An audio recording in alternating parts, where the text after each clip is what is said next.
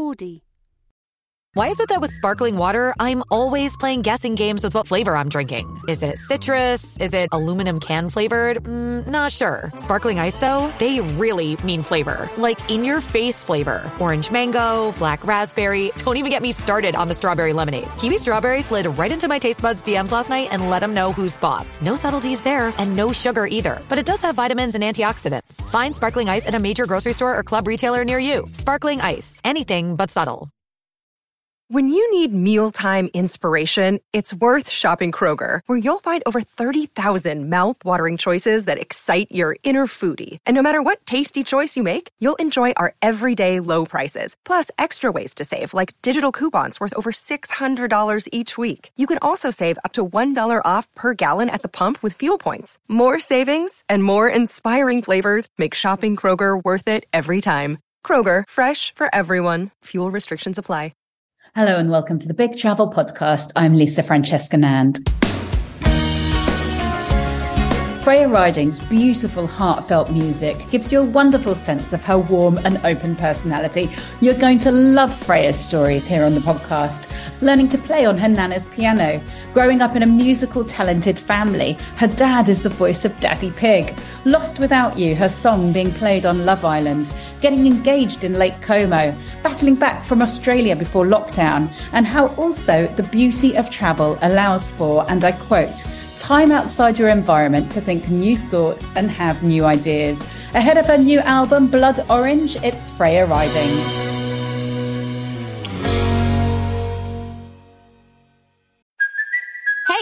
Cuoco for Priceline. Ready to go to your happy place for a happy price? Well, why didn't you say so? Just download the Priceline app right now and save up to 60% on hotels. So, whether it's Cousin Kevin's Kazoo concert in Kansas City, go Kevin, or Becky's Bachelorette Bash in Bermuda, you never have to miss a trip ever again. So, download the Priceline app today. Your savings are waiting. Go to your happy place for a happy price. Go to your happy price, Priceline. Yeah, are they, are they your uh, are they platinum discs? Platinum, I can't even say it, let alone do Yeah. one. I've got some others on this wall, but you can't see them. I should really put them on this wall because then it'll look more impressive. But they're all on the other wall, which you can't see. How many do you have? I don't even know what they mean in terms of numbers. well, it's crazy because I've got four physical ones, but I found out recently that I've actually got 50. And I was like, Wow. fuck. Yeah, Yeah. that's fantastic. I was like, imagine having that many in a room. And then there's part of me that's like, maybe I should actually just get them all printed. It would just be fun, just to look will at. just remind like- yourself. Yeah, I mean that's that's what you need, isn't it? Like sort of markers of your achievements sometimes. I think even the most successful of people, you know, need to be reminded about how far they've come. Yeah, especially like when I was little and I was sort of putting my parents like vinyls on my wall to try and manifest it when I was like little. Like the fact that that's real is just bizarre. It's crazy. It's crazy. I, uh, I thought of that because I, that's a really good place to start actually because I, I was looking at you you know at your travels to see where you've been and that sort of thing you know doing a bit of a, Ah. intense research aka googling. And uh, there's a lot of London um, growing up and you went to the Brit School as well which I've heard very very good things about. At what point did you realize that you wanted to be a musician? So I wanted to like when I was younger, I started piano lessons because my mum plays piano and Celtic harp. Um, and I think watching her play it and her mum played it, so my grandma played it, and um, we had a really really old piano that's like it was over hundred years old, and the keys were like crumbling off, like as you play it. And basically, I started wanting to write songs kind of when I was about eight or nine, and I kind of discovered my voice. And basically, yeah, my nana was very, very kind. We couldn't afford a new piano, and she she got us one that was really, really nice. And that's this piano that I've written. I wrote all my songs on, like "Lost Without You," all of it, because I think you know she didn't get the opportunity to kind of. She didn't live in a world where she got to be that level of musician. So I was like, I'm like honored to kind of do it on her behalf. You know. it's reminded me a little bit of Brian May's guitar you know that I still I think he still uses today doesn't he that his dad made for him I don't know if you know that story I but didn't know that. That's amazing. Yeah, no, he dad made it for him, and he still uses that guitar stuff. Today. So beautiful. I love Brian May. I love like how intelligent he is as well. Like being like Cambridge level. Is it like astrophysical? yeah, I think he's Really? a professor in astrophysics. Yeah. That's crazy. And he And also, rock star on the side. yeah, a rock star on the side, but he also campaigns. I don't know why we're talking about Brian May, but uh, we're talking. He also campaigns to like save the badgers. And I remember going for a talk uh, to a talk for one time that he was doing, and he was like, "We must save the badgers. We need to speak to the badgers." And I'm like, "No, this is good. We need to speak to the badgers." It stuck out. Um, uh, so yeah, talking of you growing up, like I have to admit that um, one of the, I've met a lot of famous people in, in my work in in music and in travel, but one of the times I was most starstruck is when my kids were very young and I was watching Peppa Pig over and over again, not by choice, I have to say, although it is very clever. And I, my friend's, a new friend's husband turned out to be the director. Now your dad is Daddy Pig. I mean, seriously, I don't think I could look him in the eye. I'd be too, too in awe of it. And Well, it's just his voice. He doesn't. He doesn't look like that. Although the character is, I would say, incredible. Out of all the characters he's played over the years, I'd say Daddy Pig is the closest to his actual personality. That's like Daddy Pig is just a genius. Yeah, it's amazing because we know the family who created it, and they're so talented and so lovely. They were like a local family, and we just kind of like, you know, they were like, "Oh, would you want to be in this sort of cool indie, you know, kids cartoon show?" And my dad's like, "Yeah, that sounds great." And it was so weird because, like, you know, you never know like the influence that was sort of taken from it or whatever, but it's it's really cool because it's like it's me and my little brother and my mum and my dad. So sometimes I see some parallels, but then I'm like, it's also completely different, you know.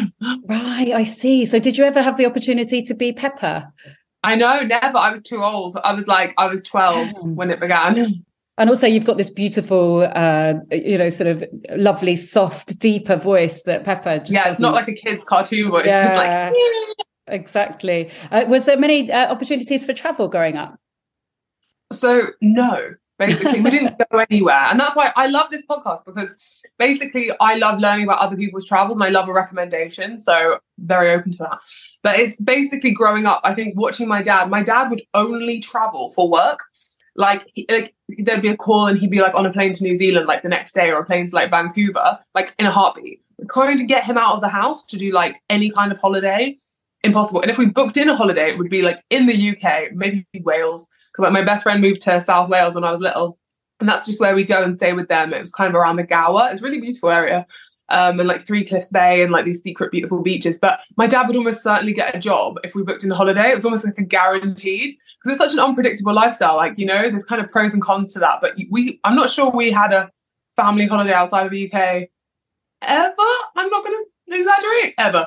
So really this summer, first time, yeah, I know it's wild, right? Some people will be like, yeah, we're going like here and there and there. But my dad did take me to LA when I was 14, because he was doing a convention for a not a sci-fi show, but like a fantasy show that he was in called Outlander. And the the lovely ladies who were running the convention, really lovely American ladies, heard that I sang. They heard some of my music and they were like, "Would she like to come out with you?" And so they they flew us out there, and I just remember my mind like exploding. I literally was like jumping up and down when I found out. I was like, "Oh my god!" Because I wanted to go someplace and do something so badly. And I got to play to this convention, you know, on this grand piano. Actually, it was in a bar in a hotel. I think it was the Westin in in um, LA. And I've been to LA so many times since then, but I think that was the first chance I got to see that there was a world, you know, outside of North London, and it was incredible, and I loved it. And yeah, I got to play with these lovely ladies, and they were so supportive.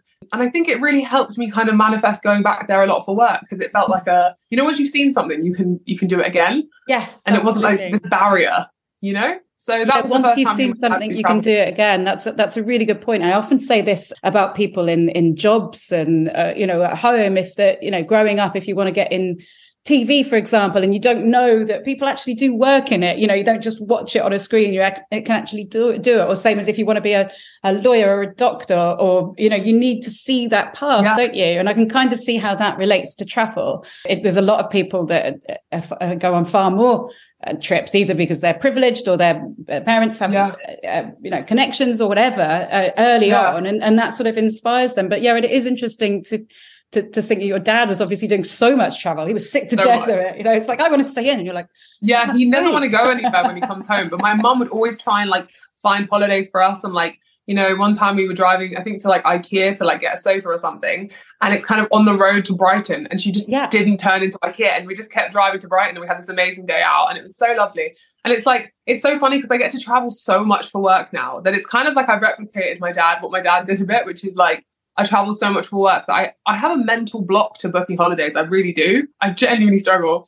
And this summer we actually booked our first holiday and it felt like awkward to do it. I was like, am I allowed to do this? I don't know. When you're self-employed, you're like, am I allowed to take Yeah, this travel? But it was really important for us. And we actually we um went to Lake Como, which was so beautiful and like really, really hot. But the thing that blew my mind was not just like the incredible scenery and the food, because I would travel anywhere for food. Food is like my main goal for traveling. so the you know, the pasta was amazing. But mm. it was also the time that you have like outside of your environment to like think new thoughts and like have new ideas. Like, and we came back from that trip being like, I think we should like try and plan a wedding in the next two months. And I, I don't think if we'd have not had that time just to like walk by the lake and like like chat and like, you know, just really connect again. Yeah. And be a different version of ourselves. That's the thing I love the most about travel, I think, is that you get to be a different version of yourself. God, I wish I could express it like that. I'm going to write that down and express it because that's exactly how I see it. So this this is your now husband. So you did actually, you know, you, Yeah. you did do it. That's yeah, and I don't think if we hadn't taken that holiday, I don't think we would. But I found it hard. I was like, wait, so we, and to be fair, I was still doing like mix notes for the album, like you know, on like a sun lounge, just being like, so I didn't really stop working. But we kind of No. signed off the album when we were out there, and like feeling that weight lifted, and feeling that like so happy and so relieved that it was finished, and I was so proud of it. And I was like, oh, now I can really enjoy this trip, you know. You, you talk Um, a lot about um, heartbreak in your music, and actually, I've been sitting here, sort of listening to it. I was familiar with it anyway, but you, you sort of sit there and you think, right, you know, I'm going to get really familiar with it now. And I've been sitting here choking back the tears. It's like really Aw. emotive. Sitting there and like watching you sing, and I'm thinking, how on earth are you not crying? You know, when you're trying to perform, I guess you get so exposed to it, you're so used to it, but it's so, so, so moving, and and you know, just your Thank you, relationship Lisa. made me think of it. That's Um, incredible. Thank you so much for saying that. I think it's such a strange job because it's it's completely authentically like true every time you do it. And it does, it takes a huge amount of emotional energy. Like after I've been on stage or like on tour and stuff, and we're in a different city every night, like I'll get into my bunk and I'm just like out. I will sleep so much on tour because it's like I get I can't actually perform without giving it everything. And I'm not sometimes it's to my detriment. Like when we're you know rehearsing for a tour, the band will be like, pace yourself, Freya. Don't do what you do. It's like half sing. I'm like, I can't. So I'll kind of I'll give it everything and then I'll have to just mime for the rest of the rehearsal because it's just Yeah. too much. Because I want to give it everything. And then that's the same on stage. Like, especially if there's an audience there, I'm like, I know what it's like to not have that audience. And I just feel so honored that I'm going to give them like the best I have. And the best I have is that like emotional connection and that vulnerability. Yes. And it's scary every time you do it. But you really always- feel it. You really it really comes across you know to um it really really comes across. And it, you know the lyrics and the the delivery it's just and it made me think of it there when you're talking about you know that really romantic uh, being in lake como pretend uh, you know planning to get deciding to get married. It's such a beautiful romantic place anyway. But um you know to to be able to do, to do that is just so so lovely. Is this the is this the man because you got back together with someone didn't you as far as Yeah. i know? Yeah is he the one that broke that- your heart the first time? Well, not he broke your heart. Not- your heart was Well, this- broken. there was a lot of growing yeah exactly there was a lot of growing to be done i think on both both of our sides and we we've known each other for this will be the 10, 10 years of us knowing each other and we were best friends for the first three years i met him at an open mic night in north london when i was 19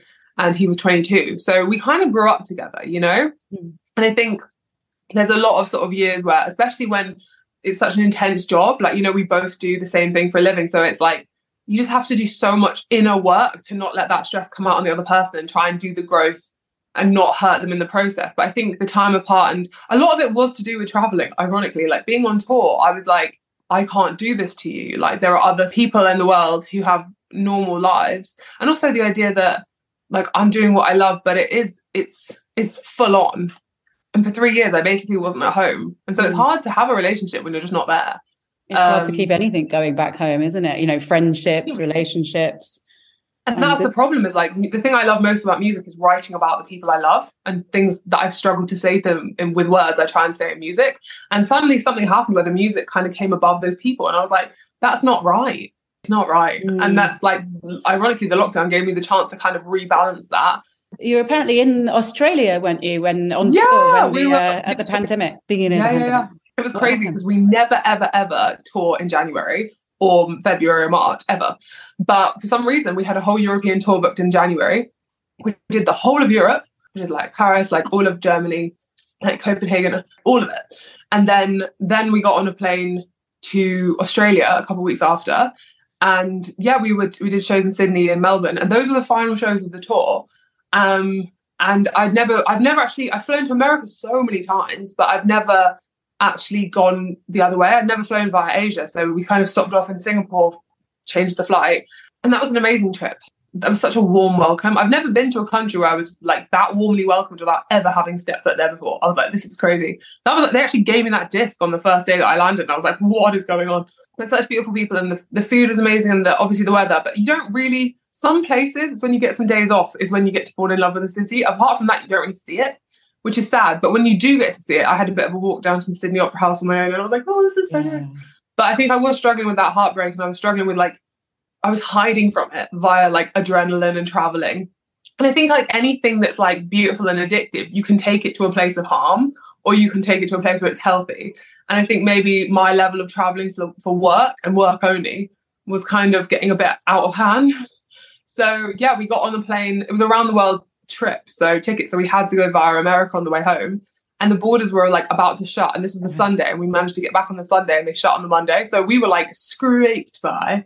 But then I just felt so grateful for the whole of the pandemic that we did that much traveling in two, three months. Cause I was like, I'm not going to travel for the next two years. But I know it. And I didn't. I didn't get on a plane for two years. And it had been like a plane every day to no planes. So that was quite a, a wake up call for me. Did you yeah. have a um because um, even now when you're talking about that, when you're talking about that late February, early March 2020, I start mm. my my you know my I'm I'm getting goosebumps, you know, because I kind of take I think everyone takes themselves back to what they were doing at that point, and yeah. borders shutting like bang bang bang. I can I can sort of almost visualize it around the world, and and I yeah. was stuck here. My family were, you know, friends were in other countries and everyone rushing mm. to get back or being stuck somewhere that, you know, the, the sort yeah. of makes me shiver. And maybe that's because I found lockdowns incredibly, incredibly hard to have my wings yeah. clipped like that. Yeah. Um, but how, how was it for you? So you had all this intense period of traveling. So there must have been like quite a nice sort of recuperative period. But did you feel caged in or, or were you quite accepting of it all? I guess I felt kind of guilty because I was like, I was so ready to stop I was so ready to have a break. I was like borderline ill by the end of it because I was just I was not stopping at all. And so it kind of forced me to stop. And I remember being like, this is a sign from the universe, you need to stop. I mean, it's a really scary time. And like, that's the thing, it's like, you have to take that with a massive pinch of salt because it was, it was such a scary time. We didn't know how bad this would be, you know? And like, you know, I lost my nana in the pandemic and we didn't get to go to her funeral. It's oh. like, it's crazy. I guess, yeah, I have friends who are like real like travel bugs and they just every time they get like two weeks off, they're going to like Singapore or they're going to like, you know, so far. And I just like madly respect that because that's something that I really want to like overcome is the feeling that I am allowed to like travel to places for just fun. Cause I'm like, if it's not for work, I'm not allowed. But little by little, I'm getting there. And it's like, it's so beautiful. Like, we went to New York for a week for like a mini moon after our honeymoon because we didn't have time for a whole honeymoon. I'm so excited to plan a honeymoon, maybe like a big one uh, next year or the year after. Hey, it's Ryan Reynolds, and I'm here with Keith, co star of my upcoming film, If, only in theaters, May 17th. Do you want to tell people the big news? All right, I'll do it. Sign up now and you'll get unlimited for $15 a month in six months of Paramount Plus Essential Plan on us. Mintmobile.com slash switch. Upfront payment of $45 equivalent to $15 per month. Unlimited over 40 gigabytes per month. Face lower speeds. Videos at 480p. Active Mint customers by 531.24 get six months of Paramount Plus Essential Plan. Auto renews after six months. Offer ends May 31st, 2024. Separate Paramount Plus registration required. Terms and conditions apply if rated PG. Sorry, I'm just I'm still distracted about uh, you know I'm uh, uh about, about the travel and how wonderful it is. And yeah. but I, uh, when you said you lost your nana, and it's like I you know was so close to my nan, and she died eight years ago. But the thought of not being able to be at her funeral, you know, I know it's only a small part, and you justify it by being a, a small part of their life, and she would understand and everything. But it was just yeah, it's just hard, wasn't it? Really hard. Yeah. I felt so lucky that she got she got to see that final shot because everyone was like, "Oh, she's too too kind of old to come to the show because I played in Manchester where she was staying near my cousins. Um, and they were like, she's too sort of weak to come to the show. And I was like, this will be the last show. I have a feeling. Um, you never know, but I was right. Mm. My mum was right. And basically, like my bass player Aaron, who's a very big tall man, like like fireman lifted her like up the stairs because she couldn't get up the stairs. And this is the woman who's like, you know, she paid for my piano, like she paid mm. for me to go to a, a better school than the one I was getting violently bullied at. So I could I could like give all my love to this instrument and this life. Um, and then she got to see me on stage in front of like, you know, 3,000 people. And it's like with like confetti cannons going off. And I'm like, I'm just so grateful that we had that. But what did she say? she was just like, she's not, she's not one of like the chudley grandmas. Like she's quite like clipped, but she was. I think she was very impressed, and she got to meet Ewan, who's my husband, and that was like she wouldn't have met him, but she always thought that even when we were friends, she was like, "Oh, like I think something's going." Like she really, really liked his family, and she, I was like, Nan, we're just friends." She's like, "Yeah, sure, sure." Oh, um, Nans are so, so- precious. it was a difficult time, but we, you know, we celebrated her life and we talked about her. We did our own kind of little wake for her at home, and we had to, you know, watch her funeral on Zoom, which is mental. Yeah, I always try and find like the positives in it, and I think I'm just really glad she didn't have to like sit on her own throughout that whole pandemic. I'm actually really glad. as well. Yeah, You absolutely. know, that would have been kind of even. I don't know if that could have been worse. Even worse. Yeah, you just don't know. Yeah. There's so many ways of weighing it up. Yeah, but I totally get that. Also, also Yeah. in the pandemic, I read uh, that you started your your next album, and because of the pandemic, we're recording part of it in a in a shed, and the next part Yeah, after the pandemic in some of the best recording studios in in LA. yeah. It was kind of crazy because you think you get you'd get so much help with your second album because it's like more important than your first, you know, because it's like Mhm. you're bigger.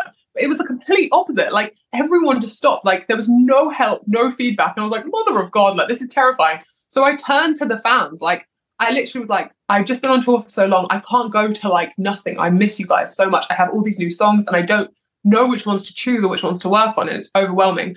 And basically, I said, like, I'm going to be on Instagram. I'm going to do an hour long live every Tuesday night for like 14 weeks. And the fans like tuned in and they were just there for me. Like, they were just there. And I'd play old songs like Lost Without You and Castles. And then I'd put in new songs kind of, and they'd help me choose them and be like, this is the one we like. This is the, and they so clearly championed like three or four, well, now like five songs that are on the album, like so hard from the very beginning. So for me, I just feel incredibly grateful because I think people would assume that you get a lot of help. Yeah, It was me, the fans, my family, and then when we got back together, you Ewan. so it's kind of wild that this album, at the time, I was like, this is really scary. And now I'm like, I'm actually really, really grateful because I don't think I would have made an album that I just, I think I would have let the external pressure get to me, but there was none. So I was like, I'm just going to make an album I love. Fuck it. no, Like, it's no, no external pressure, but also no external support. I mean, apart from the fans, and they're the people that really counts. And I, I guess what Exactly. this, this world of um, social media and connection has given us in a way that it's sort of, in, in some ways, obviously you have to be talented and also be lucky and many other things. But in some ways, it's cut out the middleman, hasn't it? Yeah. in that sense that you can speak directly to your fans. You can they can help you choose what they want, the songs they like, you know. And Exactly. It was such a strange place to be, but I'm so grateful they did that for me. And also, like, no one told me to do that. In fact, if anything, they were like, probably don't do that. And I was like, Yeah, I'm going to do that, that. yeah. I think you're you're so um, unfinished songs. I'm like, why not? yeah, no, exactly. no- Why not? And you're in charge, and it works. with your fans is everything. So yeah, you're you're incredibly open, and, and and I think most people, you know, a lot of people are these days. Again, social, some media, particularly people of your generation. I'm a little bit older, but um, you know, sometimes it's really hard when you've got a, a profile on social media, which I have not as big as you, but I have as well. It's really Mm. hard, like to be any. I find I find it really hard to be anything else but myself. I'd find it like really difficult to pretend to be something I'm, Yeah. Not. And someone said to me in business, they're a business person, very successful the other day. It said like, I don't, you know, don't give away those personal details. I was like, I can't help it. You know, I just can't help it. I love that. I think that authenticity and vulnerability is like that's the thing that like draws people to you. And it's like my mum's favorite saying is always like connection, not perfection. Mm. And every time I'm panicking, like, you know, before a show and I'm like, I'm not going to sing it right. She's like, you don't have to. You just have to, like, you know, tap into something deeper and you have to mean it. And I was like, yeah. yeah. And it's true. like, whatever you're doing, it's kind of like you can try and give people what you think they want, or you can just be yourself and just, you know, say, fuck it and just see what happens. Oh my god, I love that A connection, not perfection. I think I might like get that tattooed and Sanskrit Literally, it's my or something. favourite it just, anxiety just evaporates because it just reminds us that, Yeah. like, if our goal in life was to all be like these insane robot Barbies that just are like, hello, I'm Barbie, we would have no, like, the imperfections and, like, you know, the grit and, like, the funniness and, like, the quirky, like, those are the things that people are like, oh my God, it's so crazy. Like, because I got to play my new single Weekends on Graham Norton, which is one of my yeah, biggest. I watched it. I goals. watched it. It was amazing. Really good. You watched it?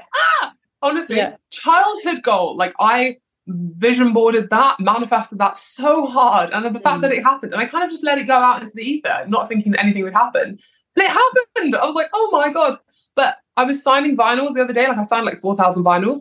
And um, oh, my arm was dead. But basically, Yeah. the courier man, he's kind of, I think, in his like mid to sort of late 40s, maybe even 50. Um, he came up the stairs to help me because the boxes are really heavy.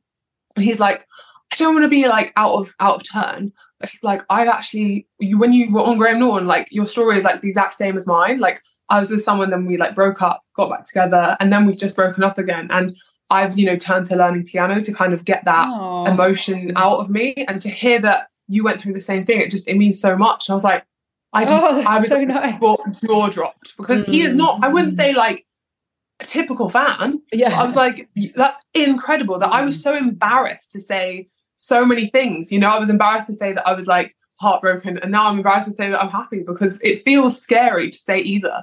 Yeah. but at the same time if it's true it's true and you can't hide from that Mm. and it does it connect that vulnerability connected to me with people but i didn't even realize you know? You probably forget sometimes that there's a world out there and not just the people who follow you on social media and, and things that who are, you know you probably got something in common with but with the delivery guy who's actually you know you're not nothing like- in common with you know you're still touching them with your music.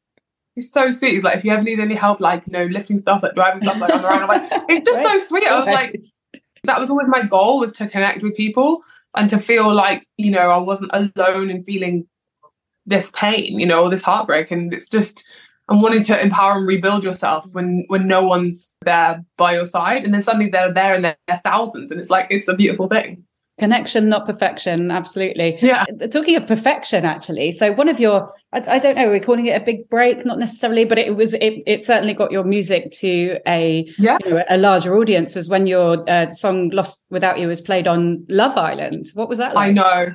It was incredible. Because when I wrote Lost Without You, Love Island didn't even exist as a TV show. Hmm. So it just shows you that you never know like the serendipitous way that things are going to happen. And out of a thousand things I'd done, I would not say that that was even remotely on my radar. But I'm still so grateful to that moment because it did, it changed everything for me. And I think you do have to be grateful to any kind of catapult that gets you, you know, out of the wilderness and into a stratospheric feeling because it just it opened so many doors and gave me so many incredible opportunities like playing glastonbury like yeah playing on the late late show with james corden i was like this is surreal like what is happening and i still i still watch every episode of love island now because i didn't watch that episode I've, I've never watched it at all. Like, Not because I've you got any snobby things about it, but I just don't have. I've got. I'm a single mum of two kids. I don't have time to sit It's- and watch. it's a lot of time Yeah, it's a lot of dedication Mm. actually it's kind of i like to think of it as kind of like it's like the female equivalent of like football but like for relationships it's kind of like watching someone be like, oh, he like goes in and he's like trying to like like hit on this girl, and, oh, she rejects him and all, and then it's like, oh, he goes in for the kiss and he makes it, you know, you're like, wee. It's kind of like for relationships, football. Um, I think that's why you know there's such a big female following to it, and I just love watching it to kind of just repay the debt of gratitude. And also, I love discovering other artists on that show because sometimes I'll discover songs that I've never heard before um, on that show and, and other Netflix shows as well. That's kind of how I how we all find music now Yeah, via like absolutely. these shows.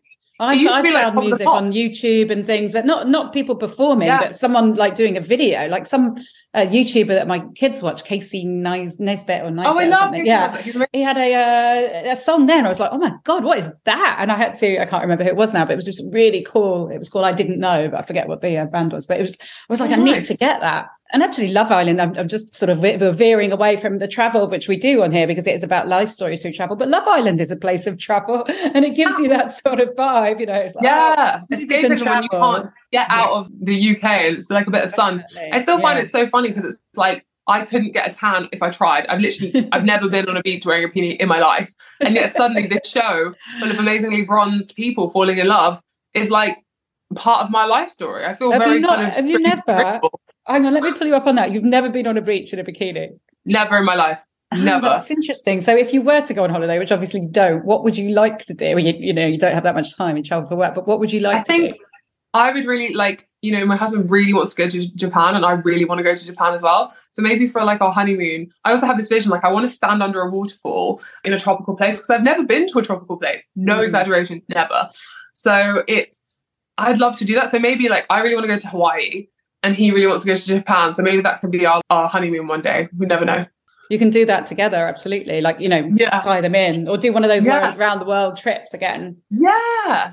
You've been think it would be promoting the Yeah. album, like you, you seem to be traveling all over the place at the moment. I know I was in Um, Dublin yesterday. It was great. Ah, I saw that. I was looking at your Instagram. I was like, oh my God, Dublin, you're in Dublin, you're on Graham Norton and A with me. Yay, I feel so privileged. Honestly, Dublin, I re fell in love with it. Like I've always loved Ireland so much. Yeah. I think you know I have ancestry from there, and it's like probably why I'm a redhead. I was just So, like, say, my- can tell you, that's the that's the no tan thing.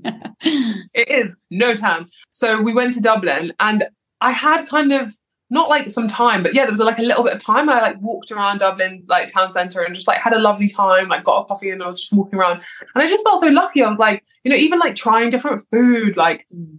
the food in Dublin is amazing. I mean, obviously, like the French would hate me for saying this, but I I think it was really like better food than I've had in Paris. So oh. Yeah, the French But would hate that. they hate that. But I think they they they have special places for the for other French people, and I'd love to go to those places. But in general, like the food we had in Dublin was amazing, and just like you know the general like Irish warmth is just yeah, The great craic. crap. yeah, great craic. Yeah, it is. It's so I, I just love a dark pub with you know someone playing the the is it the bodhrán? Uh, Yeah, the bodhrán. The, bodhrán, that's it. Yeah. My mum Oh, plays like really? Celtic harp, and we have a bodhrán. Yeah. Oh, fantastic! Oh, I love your I love your childhood. Even if you didn't um if you didn't really go anywhere, you know, I love the fact that you all did. You ever all sort of play together? Yeah, like sometimes it would kind of like rarely happen, but my brother taught himself guitar as well. I have one younger brother called Arden, and he's like 21. and He's incredible because he's taught himself guitar. And sometimes like we'd all have an accidental jam. And obviously my husband's a singer as well, so it's like sometimes when we were around the other night, we were kind of singing. Someone, uh, we're talking about bedtime songs that like my mum used to sing me and my brother. And I, I like remember every word, and we started singing them, and then we started singing it in like five part harmony. I was like, "What is going on? This is so oh. cool!" Oh. and no one stopped. So we just did the whole song in five part harmony, and then we just stopped being like, that was cool.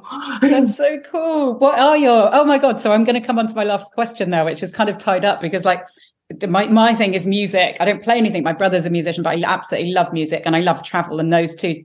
Um, in fact, Yeah. I'm falling into my last question now, but I'm going to ask you about this before I ask you my last question. And then if it was this answer, you've got to come up with something else. So the bedtime music is what you're talking about. So I, I'm a single mom and I've got two boys, and even though we've got the room for anything else, they they sort of sleep with me. They're very attached to me at the moment. They're now ten and eight, and so at at bedtime, I get my- uh, we listen to bedtime music, and they're not so into music in the daytime because they're more about the devices these days, and they play out and stuff. Mhm. They do have lives, but um, uh, so at Mhm. night it's my chance to like get them into some music. So I'm I'm thinking of things that are like bedtimey. We do music, morning music as well, which is Yeah. obviously got a di- different tempo, but I'm playing them you know my favorite songs and also songs i think they should know and just sort of using the time to educate them about um, about music. So what were your bedtime songs? What were they? So I love the fact that you use that time to like show your your boys like the songs you love because I think yeah I've never thought of like playing music because my mum would always sing it. My dad would sometimes sing it, but it was always my mum, and we'd get like a like an itchy back at the same time. It's like my favorite combo ever. And when I was babysitting kids, I'd give them a rubby back and give them the same Aw. songs, and they loved it. Like it was the only way to get them to bed was to be like, "You get a song if you go to bed now." They're like, "Fine, I will." Go oh now." my god can you come around mine every evening about nine please i'm in brighton I know, we like people rubby backs and like sing songs to them. But the songs that she would always sing are Every Time We Say Goodbye, Ella Fitzgerald. And one time when I was in Scotland on tour, my sustain pedal broke and the piano kind of just stopped. And I was on I was on tour supporting Ray LaMontagne. The piano stopped, 3,000 people in like Glasgow. And I just panicked. And I was like, what songs do I know, like a cappella? And I Mm. just sang Every Time We Say Goodbye, like my mum sang to me Oh. at bedtime, but a cappella to like 3,000 Scots. And I was like, wow, that happened. Okay. again it was kind of beautiful. shivers crying you're going to make me cry for about the fifth time on this podcast no. Um, and then the other song is a song from a film called The Three Amigos, which is one of my mum's favorite films, and it's really funny with like Steve Martin and Martin Short. Who else is it? But basically, Yeah, it's we call it Boombi Dee It's like Boombi Dee Dee, Boombi Dee Dee. And there's like a kind of cowboy round the fire song. It's a really, really good song. It's in the film, and she'd sing that to us. And then she'd do like the little character at the end being like, Good night, Ned. He's like, Good night, Dusty. Oh, it's really that's cute. so lovely. I'm gonna have Um, to watch that again. I'll watch it with my kids. It's a really cool. It's a really good song, actually. Uh, Um, so I'm totally oh, going to throw you. Oh yeah, is there another one? Because I'm totally going to throw you now and ask you my last question, and you can't use the the answers that I just that Okay, I I, just, can't that remember. I can't remember the last So- one. Yeah. Okay, fine. So my last question, because you know, music is my absolute passion, and for some stupid reason, never began to learn anything. Although my brother is a professional musician who lives in LA. You should meet him. You'd love him. Wow. But um, What does he play? he's well, he his main instrument is guitar. Um, but he plays a Wow. lot, he plays everything. You know, a bit like everyone. Yeah, yeah. Does he live in LA? Sunset yeah, he lives in LA. Yeah, lives in like, So places like the. Troubadour and the Sunset Marquis. And I love the Troubadour. I played there superb, twice. yeah. It's so such a beautiful venue. yeah, it's really good. And he so he loves that. He has this great, you know, this great great life. And oh, um, your brother. He yeah, younger or older? Uh, he's two years older. Yeah, so I'm Oh, so cute. Yeah, I love yeah, that. Um, but uh, yeah, so I, I never, you know, learned any music myself, even though it's my thing. But my because why I want to do this podcast is I'm so inspired by Desert Island Discs that it's basically kind of ripping off that, but with travel, which I love equally. So my last question. Getting to it is always about music because I think that music and travel also go very, very much hand in hand, you know, sort of helping cement memories and moments and everything. Yeah. So if I had to ask you to choose one song that reminds you of a memorable time and place of travel, um, what is that song and what is the memory? There you go. Um, Got there in the end. it was like 2018, I think. I just played Barn on the Farm, which was this amazing festival that has like really indie artists, but then they go on to be really big. Like Ed Sheeran played it was one of his first festivals, and then James Bay played it as one of his first festivals. And I just I love the vibe there. It's a really cool little festival. If you have a chance to go, it's incredible. Um, but it's honestly a really nice festival, not too big. You could like take kids. It's really nice. But I, we had a surprise guest who was Nick Mulvey, and I had never heard of him. My friend was like, "You have to come see him." And I was like, okay, sweet. And I got really, really obsessed with his song called um, Meet Me There. And basically, I, do, I was not with um, the person that I'm currently with. I was really, really heartbroken, but we'd seen each other at this festival and we hadn't seen each other in like seven months. And I was like, oh. and this song, like the lyrics, I just really imprinted on it. And then I went on a tour around the whole of America as a support tour. And I was going down like the west coast of America, like looking out at all like the the sea and kind of it was just it was so beautiful. And it was actually something that I visualized with my mom's friend who was a life coach. And she was trying to help me like overcome my fear of like success and going for music. And I was thinking about giving up music. She like visualized one thing. I was like it would be driving down the west coast of America like in a tour bus like a little van. A couple of years later it happened. And basically I was like listening to this song like on repeat to kind of like almost manifest him back to me because the song and the story is like there's a place like meet me there like it's kind of almost like a story of two people who haven't seen each other in a long time coming back together and i was kind of like listening to it just like on repeat so that was the song that will always remind me of that that journey down the west coast of america Oh, that's beautiful. You're almost bringing me to tears again. Freya, thank you so much for Oh, coming on the Big. Travel Podcast. I've loved it. this has been a joy thank you so much for having me Thank you so much, Freya. What a wonderful human you are. And the new album, Blood Orange, is fantastic. Remember, we love to hear from you. So thank you for listening. You can find me on Twitter, Instagram, Facebook, and all that jazz. So do come along and say hello.